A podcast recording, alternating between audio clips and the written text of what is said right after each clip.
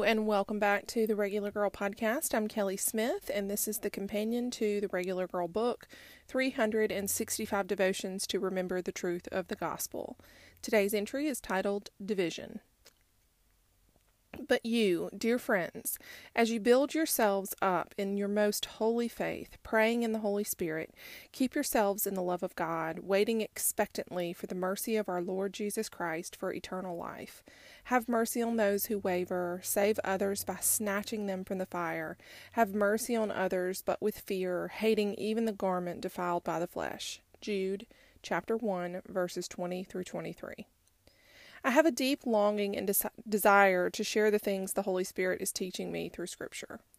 I believe there's a majority of Christians that profess a belief in Christ but aren't following His commands, nor living according to the Word because of a variety of reasons. I have this deep fear that I will say something heretical, and so I, I pray often that the Lord would shut my mouth and guard your hearts before I lead anyone astray. I have three young sons that often correct each other in the right way things should be done. Often the token thing being corrected isn't being done incorrectly, it's just different from how they perceive it should be done. I see this same argument play out in the world, be it politics, church traditions, parenting, school homework, diet and exercise, et cetera. Truly, that list could go on and on. People become convinced that there is truly a right and wrong way to do something because it sits outside of their own experience or their own tradition.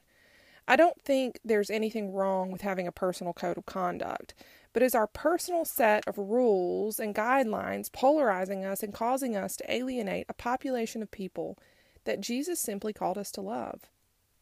I don't think it's a mistake that this was the response Jesus gave when asked about the most important commandments. If we love God, truly love Him, every other command will take care of itself. When we truly love God, we will love all of His children, not just the ones that are nice and look, act, and think like us. If we love others, the rest of the commandments fall in line with that act of loving others. But we get distracted and messed up on our calling when we simply think people are wrong because of their differences. There is a place for us to step in to guide our fellow believers back on the path, but most of the time I think we're called to love people and pray for them, which should go without saying. If we love someone, we should pray for them. Christianity is rooted in grace and mercy. Without it, we have no possible hope for reconciliation with the Lord due to our sin. This is the truth that puts all of us on equal footing. You need that grace and mercy as much as the person who has fallen the farthest. The most humbling part is that grace and mercy is extended to you, not for anything of your own doing, but purely because God so loved the world. Do not mix your place with the Holy Spirit's. You are to love and to pray. The Holy Spirit will convict and transform. The power of the Holy Spirit to do so will always be more powerful than anything we could ever do. The message?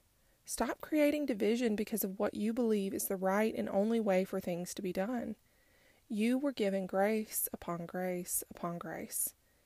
Do not forget that without this, all are doomed. Thank you so much for listening today, and I hope you'll come back again soon.